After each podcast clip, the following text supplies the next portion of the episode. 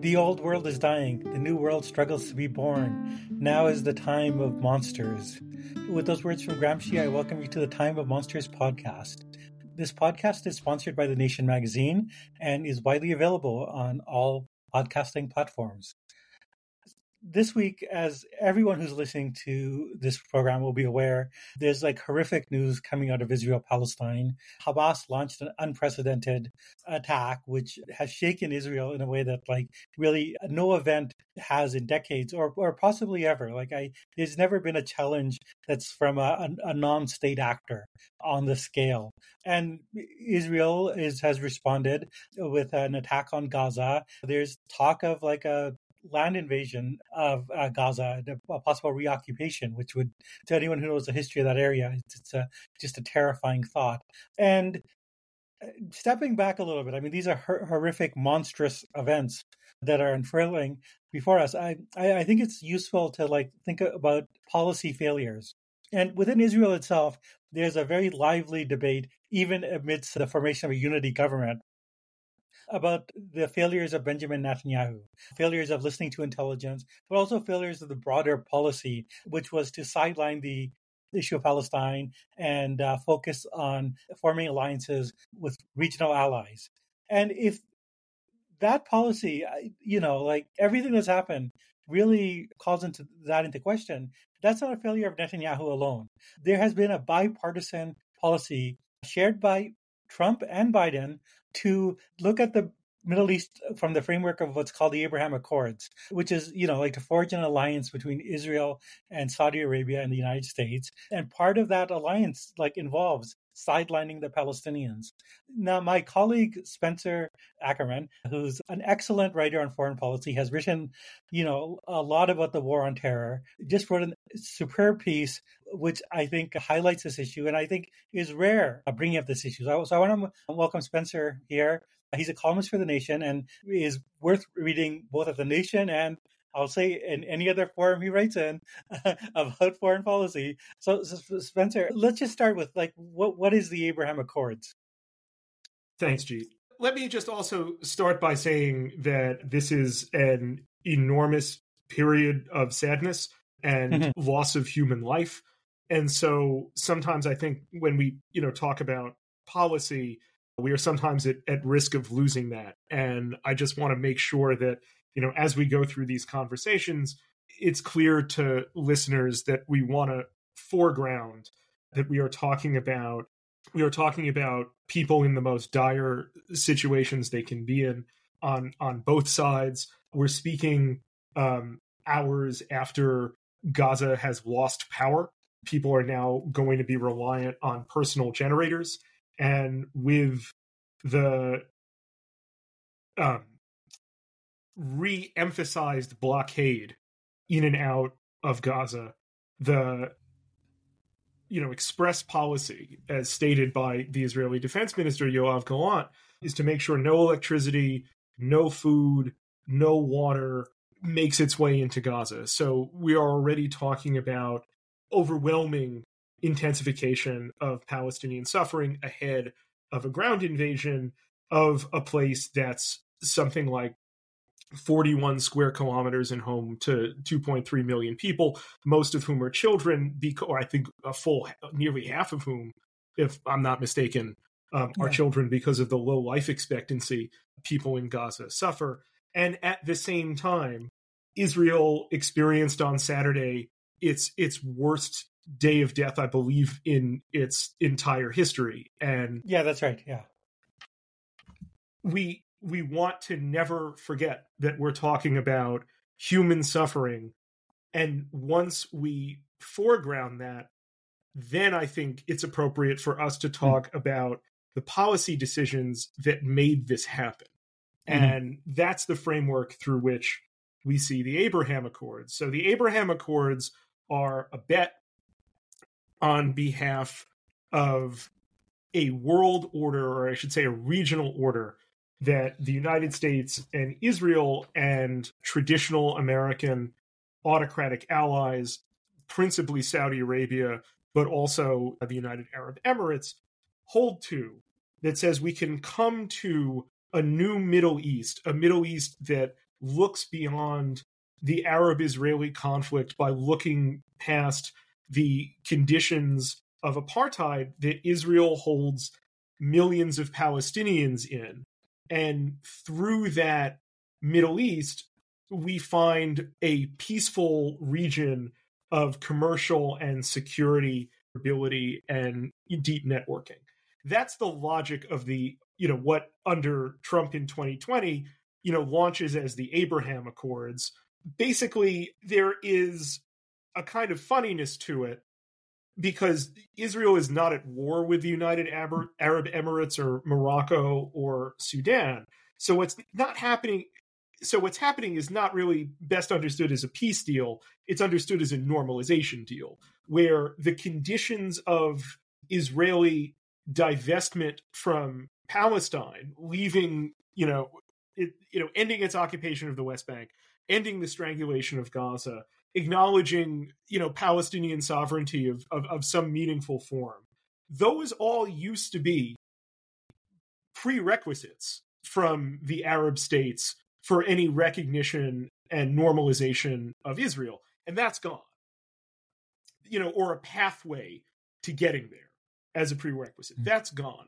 The Abraham Accords shattered that and instead realized that the United States could broker these deals by accelerating what it's already number one in the world at, which is weapons exportation. So, you know, the U A E is getting uh, the F thirty-five, you know, all, all, you know, there was a, a pitch by senior Pentagon official Colin Call, who's since moved on, and Biden's Middle East coordinator, Brett McGurk, at last year's what's called the Manama Conference, a major regional security conference in which, you know, heads of, of regional powers, regional militaries, and so forth get together and sort of discuss the strategic lay of the land. And at last year's, the U S delegation is overwhelmingly concerned about commercial and eventually security encroachments into the region by China, as they see them as, as encroachments. The, the Gulf states see them as regional commerce and, you know, the natural um, evolution of, you know, commercial-led ties to this major rising power. And the message that they give is don't hedge. Don't hedge against American power in the region.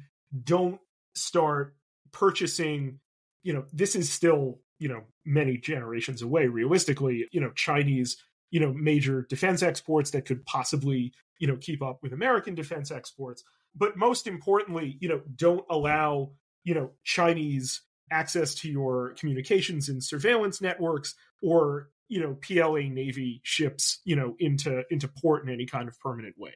And the way in which they can secure that is through saying, as they said at Manama, that, you know, when you buy into, you know, the American security infrastructure in the region, which is to say, you know, metaphorically in terms of hosting American bases or providing American um, overflight rights, or literally in terms of, you know, purchasing American weaponry, what you really get is, you know, the secret sauce is interoperability, like a walled garden, a way mm-hmm. in which you will be able to communicate and operate seamlessly alongside all of the other American security clients in the region. And that's basically a way of, you know, before this, this deal with Saudi Arabia, but after the Abraham Accords came about, of saying, like, you will be able to access as well the amazing military might and surveillance might of Israel. We can flow this through the kind of, like, you know, you can think of it as like, you know, the way, you know, Apple products set up as a walled garden, except for, yeah. you know, death, misery, and repression. Well, the arguably, pro- yes. the, the the prize for the prize for Israel in all of this has always been Saudi Arabia. And, you know, which right now, in addition to, you know, maintaining an amazing amount of capitalism's most important commodity, is the most powerful Arab state at the at the moment. The leading Arab power is Saudi Arabia. And what has been, you know, so, I think, distressing for so many Palestinians and so many others in a region that I just got back from and have heard people discuss, is that Mohammed bin Salman, the crown prince and, you know, functional leader of Saudi Arabia, you know, this will come as no great surprise, given that he devastated Yemen, chopped up a mildly critical journalist, and, you know, puts people to the death penalty for obnoxious tweets. This guy is not going to be the guarantor of Palestinian rights, aspirations, freedom, or security. He's looking toward what Israel can offer him. And he gave an interview to Fox News's Brett Baier on the twentieth of September. So, you know, just a couple days after, you know, we're we're talking here, saying, you know, committing himself only to the Palestinians having a good life after a normalization that he was aggressively pursuing. What, you know, he gets in response to this, I think is is a kind of underappreciated cost, because he's getting a civilian nuclear weapons program, mm-hmm. um, with reportedly the ability for him to enrich his own uranium. Now, we know from every single um, U S adversary, whether it's North Korea or Iran, that goes down this route, that they can turn this into a nuclear weapons program really easily. Mohammed bin Salman is not subtle about this. He's spoken very forthrightly about how, in his estimation, if Iran is going to get a nuclear weapon, that is to say its major regional rival, then Saudi Arabia is going to get a nuclear weapon. The Biden administration is going to do this. So here is an or you know here here's an administration that came into power treating, like vowing in Biden's words, to treat bin Salman in Saudi Arabia as a pariah. And it took, like, mm, let's say a little less, but the better part of the first year in office to unravel that, to continue and then accelerate weapon sales to Saudi Arabia to Biden last year once global oil prices um, started rising due to the, the sanctions on Russia over its um, illegal invasion and unjustifiable invasion of Ukraine, goes to Saudi Arabia and, you know, fist bumps M B S and is basically like, you know, we're, we're, we're, we're past the point at which we're, we're going to put pressure on you. Let's talk about how we do business. And Mohammed bin Salman thinks Biden is a clown, loves humiliating him, loves getting the, you know, the, you know, the last word on someone who, you know, came to power, you know, talking about what a bad guy and a tyrant he is, and now comes, you know, kissing the ring. He reportedly laughed that Americans, you know, that the American president was more interested in talking about Jamal Khashoggi, the Washington Post columnist and longtime regional journalist who bin Salman had murdered for mild criticism, and not Shireen Abu Akleh, the Palestinian-American journalist wearing in the West Bank her press armor clearly visible, who Israel shot dead. And then with the American, and then with, you know, the complicity of the State Department and the Biden administration, took no measures of accountability for that. And this tickles Mohammed bin Salman, the, you know, not just the hypocrisy of it, but what he sees as like the fundamental weakness of Biden for it. So M B S is going to escalate, you know, he holds a tremendous amount of leverage here, because this is something that Israel wants very badly. This is and would represent a really important, it, it shouldn't be under, you know, we can parse this a bit, and my piece tried to do this, but this really would be a a tremendous diplomatic regional, you know, earthquake. It would, at the same time, entrench existing security, mm-hmm. diplomatic, and economic patterns that have, among other things, in their unofficial capacity, prompted challenges that have taken the form of, not to put too fine a point on it, Al-Qaeda. Mm-hmm. But it's going to intensify all of that, because now there would be a literal security arrangement backed by the United States and diplomatic normalization between Israel and Saudi Arabia, the House of Saud, and the State of Israel. And this really is something that, you know, would, would have been hard to, to imagine before M B S. You'll remember that in two thousand two, during the first Palest- I'm sorry, during the second Palestinian Intifada, It's it's the Saudi King Abdullah, then I believe he was the crown prince, who came out with the Arab Peace Initiative that mm-hmm. gave a pathway to Israel, to recognition of Israel, normalization of ties with Israel. But that pathway ran through the creation of a Palestinian state, the end of the occupation, some measure of right of return for the original Palestinian nineteen forty-eight refugees during the Nakba. Um, and now that's all gone.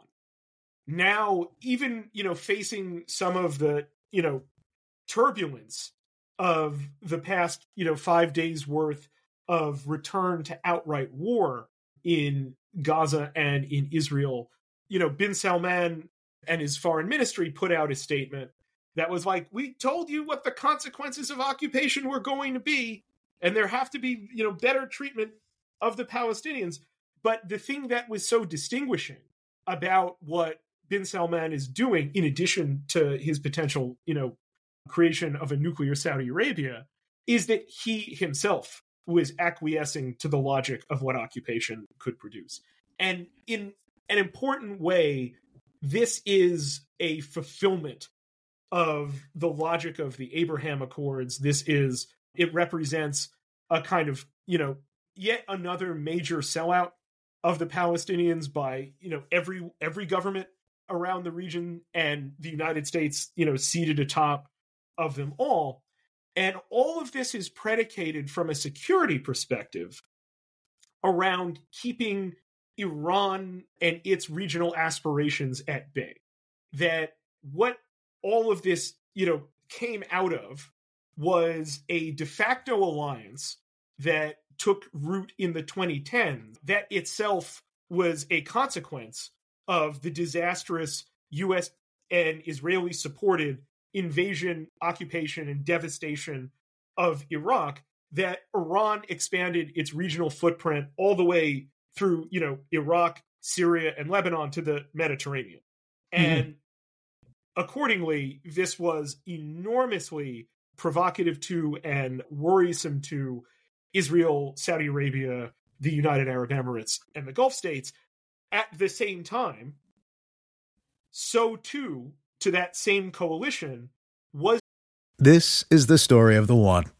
As a maintenance engineer, he hears things differently. To the untrained ear, everything on his shop floor might sound fine, but he can hear gears grinding or a belt slipping. So he steps in to fix the problem at hand before it gets out of hand. And he knows Granger's got the right product he needs to get the job done, which is music to his ears. Call, click Granger dot com, or just stop by. Granger, for the ones who get it done. The Arab Spring uprising. So the mm-hmm. idea that an actual authentic wave of democratization and people power could take hold across the Middle East and North Africa.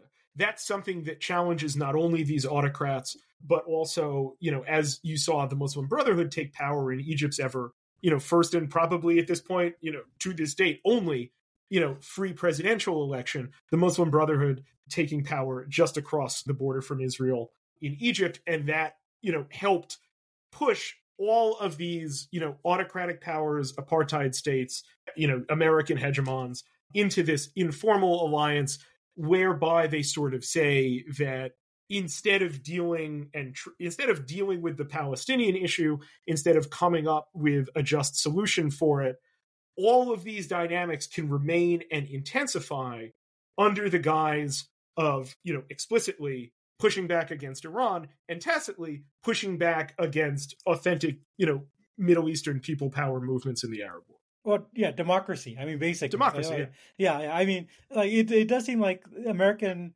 the alliance system, de facto alliance system that America has, which the Abraham Accords will turn into, like, you know, like a formalized alliance system, is like the pillars of it are, you know, like, you know, the Saudi Arabian, you know, autocracy monarchy, the Egyptian military state, and the increasingly authoritarian Israel, which has like never been a democracy for its uh, Palestinian minority, and that the United States has decided that th- this is the, the basis of their security system, these like, you know, all anti-democratic regimes to some degree, which like puts America like at odds with not just the Palestinians, but like the aspirations of the Arab world, like of the, of the actual people in the Arab world, which is like, I, I mean, yeah, I, it could work, it could last a long time, but it, I think it should trouble anyone, you know, who claims to believe in democracy. Uh, but beyond that, I mean, one thing that you said, which I think is very interesting, is what the crown prince is prom- says he'll give the Palestinians, or he's you know wants for the Palestinians, because he wants a good life. Uh, but you know that doesn't necessarily include ending the occupation. It'd be like economic flourishing within the context of the occupation. And, and it's important to point out there that this has also been, mm-hmm. since the Bush administration, the official, unofficial position of the United States. Yeah. That, you know, life should get better, particularly economically, for the mm-hmm. Palestinians. And at some point, you know, depending on whether it's, you know, the Obama administration, which which did hew and try to get, you know, negotiations for a two-state solution, a two-state solution, which I believe is a, is a chimera and a fig leaf for Israeli, you know, apartheid, mm-hmm. even if perhaps decades ago it could have been viable. They tried to do that, but, you know, the, the Bush administration, the Trump administration, and the Biden administration, which looks, you know, in its posture here, more like its Republican predecessor than its Democratic predecessors than its Democratic one, basically says that as long as there is something that looks better for the Palestinians than today, or plausibly sold as better for the Palestinians than today, then the United States can kind of retreat to not just a pre-Oslo mode, but a pre, you know, first Intifada mode, whereby it doesn't challenge and feels no need to challenge Israeli uh, apartheid, domination over the West Bank, strangulation of Gaza. And the Israelis accordingly read that and feel no incentive to do anything of the sort in terms of even the explicit thing that the Americans and now the Saudis will be asking in terms of, of a Palestinian, you know, better life. We saw in, you know, twenty eighteen when the Palestinians took up a nonviolent march to the sea, how the Israeli army opened fire on them. Palestinian aspirations have been entirely sacrificed as, you know, long-standing American foreign policy. I think historians will judge that every aspect of Israeli apartheid came with American complicity and responsibility as Israel's major benefactor and, for a very long time, arms provider, security provider still to this day. And I, I, I think it's important to recognize that what the U S Saudi Israeli, you know, normalization will do is entrench these long-standing patterns as a way of kind of showing that, cha- as, or I should say, as a way of declaring that challenging them is futile. Mm-hmm. And that's an important turn of the ratchet, and we should appreciate it as such rather than thinking of it as like, this is a new paradigm for the U S in the region, for the Israelis and the Saudis. It most certainly is new to have the Israelis and the Saudis, you know, shaking hands, the Israeli tourism minister, you know, flying into Saudi and, you know, doing that recognition, normalization, you know, over the interests in, and, and behind the backs of, of the Palestinians. That is new. But the broader dynamic is unfortunately familiar over the course of decades mm-hmm. of U S engagement in the Middle East. Yeah. And uh, the parallel I wanted to draw um, was when, if you're thinking about what is being offered the Palestinians, uh, which is some economic flourishing within the occupation and uh, apartheid state, like that parallels what, what the crown prince is offering his own people. Like he's basically saying to his own people, you know, we're going to have economic liberalization and, you know, like some of the oppressive religious laws I'm getting rid of. And we're going to have like a modern society complete with like the, these advanced technological cities that he's like building in the wilderness. Not the wilderness. yeah. On the Red Sea, not the wilderness. Yeah, yeah. I mean, yeah, that, but, that, that's but, but the important the part of this, like long neon. Yeah, yeah, yeah. Corridor. Oh, yeah, yeah, yeah, yeah, yeah. Building like a, you know, like a utopian science fiction city along the Red Sea. Yeah, as long as I remain crown prince, right? Like, like let's give up all the talk of democracy and and even free speech. But you know, you you you will get rich, and you uh, you you'll have like you know the the type of life that you you enjoy. So I I, I mean. There's a, a lot of questions one could ask about this, one of which is, like, you know, to what degree it, will it get buy-in? I mean, like, maybe the Saudi regime is very secure, but certainly, like, within the region itself, like, within, you know, like, just the last decade, we saw, like, you know, like, major popular uprisings of a scale that, you know, we haven't seen in the world since, like, the nineteenth century. I, I just don't think that, like, can we assume that the, you know, people living in these undemocratic regimes are going to be, you know, like, willing to buy this sort of deal? So amongst everyone I've talked to for this piece, that tension is kind of ineradicably there. When I talked to someone, you know, before, when I talked to people before the outbreak of, you know, the return to open war in Gaza and Israel, the prevailing presumption was that, like, you know, the Saudi people may not like it, but it's not like they have many avenues to express themselves. Mm-hmm. And what bin Salman is offering is, you know, a prosperity that means materially more to them than, you know, a solidarity with Palestine. The sense that I got from talking with people, you know, after Saturday is that, you know, in the short term, it probably will not provoke much in the way of, you know, Saudi internal outrage. But A, um, bin Salman can't do it while the war is actively happening.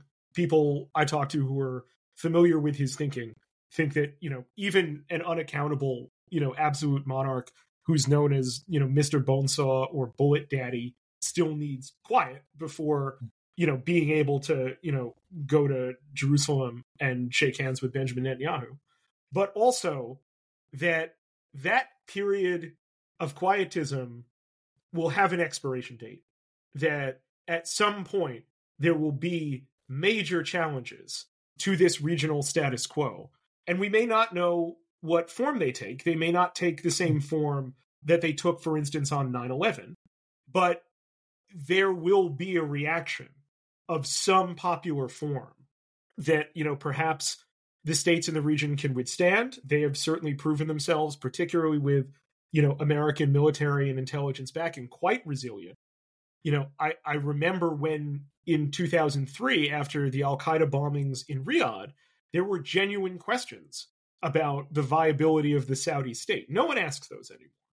But what form the reactions take, we can't necessarily predict and can't necessarily think will be sanguine.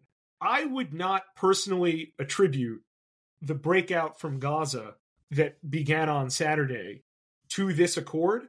When you looked at the Hamas statements, they focused on, you know, far more mm. close to home provocations. Yeah. Very, very concrete issues.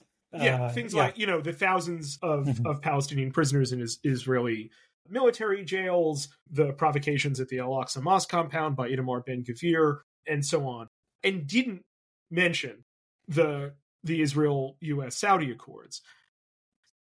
Nevertheless, the background logic of those accords is what also fueled the conditions that Hamas was trying to break, mm-hmm. you know, out of, and has prompted it to launch, you know, a war that is filled with atrocities committed by God, um, committed by Hamas in Israel and committed by the Israelis on far greater scale. It's going to look like it looks mm-hmm. like, you know, taking shape right now in Gaza. And we need to ask ourselves as American citizens, is this what we want to perpetuate? If we are, in fact, in solidarity with the Israelis in their anguish, with, with pretty much a thousand people dead yeah. in Israel right now and climbing, do we not owe it to them? Do we not owe it to ourselves as well as Americans to put an end to the conditions that led to this horror? And I think too often when, you know, these horrors flare back up, there is an enormous political response to put the blame squarely on the the fighters that committed the interpersonal atrocities, and I mean for not a second to minimize them. Mm-hmm. But that is also an alibi on the part of powerful people and the states that they control to erase not just their own complicity and active participation in the conditions that led to it, but the structural conditions themselves. And that is simply not something we, I think, can tolerate. And if we care about the overwhelming loss of human life, Israeli and Palestinian, then as the American security broker of these apartheid conditions that Israel places on Palestine, there is going to have to be small d democratic pressure at home to counterbalance the overwhelming consensus within U S foreign policy circles that doesn't feel the need at all to express any form of solidarity or even basic recognition of the Palestinians as human beings. Yeah, no, no, absolutely. That, that's that's very powerfully said. And I, I'm tempted to, I mean, I I, th- I think that the moral clarity that you've expressed really gets at the heart of the issue.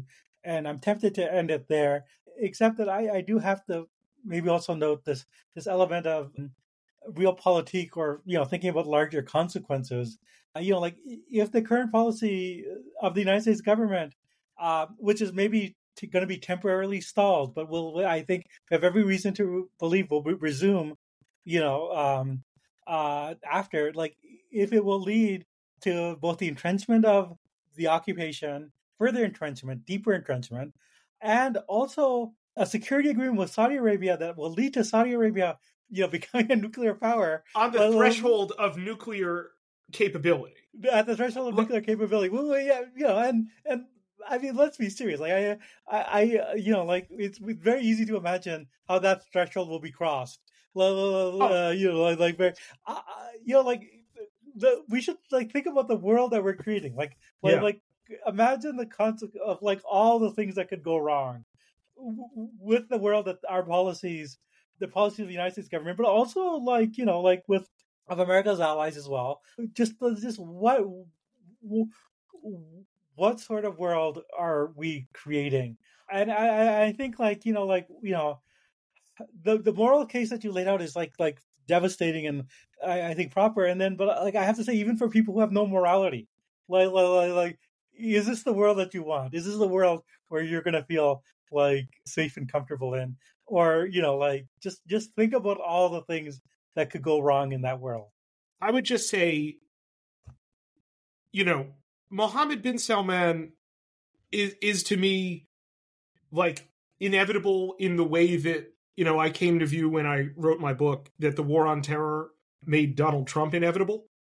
He is a ruler quite different from the, you know, genteel folks, you know, capable of course, you know, genteel people are, of course, you know, capable of great, great atrocity. Mm-hmm. I don't mean that, you know, it, to imply otherwise. But, you know, it, in, in the way that both Trump and M B S kind of stripped the veneer yeah. off, off the enterprise, this is probably someone we should understand as the Saudi version of Saddam Hussein, you know, mm-hmm. committed to, you know, different political program, certainly. But, you know, as defense minister, Mohammed bin Salman, with the support of the Obama administration and then the Trump administration, and now with the Biden administration, devastated Yemen, created one of the world's most horrific humanitarian situations under the guise of fighting Iranian influence in the region. M B S and the broader Saudi, Saudi establishment, this, this part shouldn't be attributed solely to him, recognized that they could leverage their fears of Iran with Barack Obama as Obama pursued the Iran nuclear deal. And the result of that was to give the Saudis, with American material and intelligence complicity, the destruction of Yemen. Is this a guy that you think it would be a good idea or a bad idea to put on the threshold of nuclear weapons? Yeah, no, I mean, that, that's the question. And, and I, I think we'll, we'll, we'll leave it there. I want to thank Spencer for like both his like excellent reporting, but I think also his very compelling moral witness to the horrors that we're seeing and, and the necessity to value all human life in this and to, to, to, you know, like think about a pathway to like a genuinely better world, rather than an entrenchment of the systems that, that have resulted in so much death and, and will, I'm afraid to say, in the future result in like, you know, like much greater horrors than even what we've seen so far. It's it's, it's a very essential work that you're doing, and, and I'm uh, more than honored that you're a colleague in The Nation. Well, and I'm honored to call you a friend, Jeet. Thank you.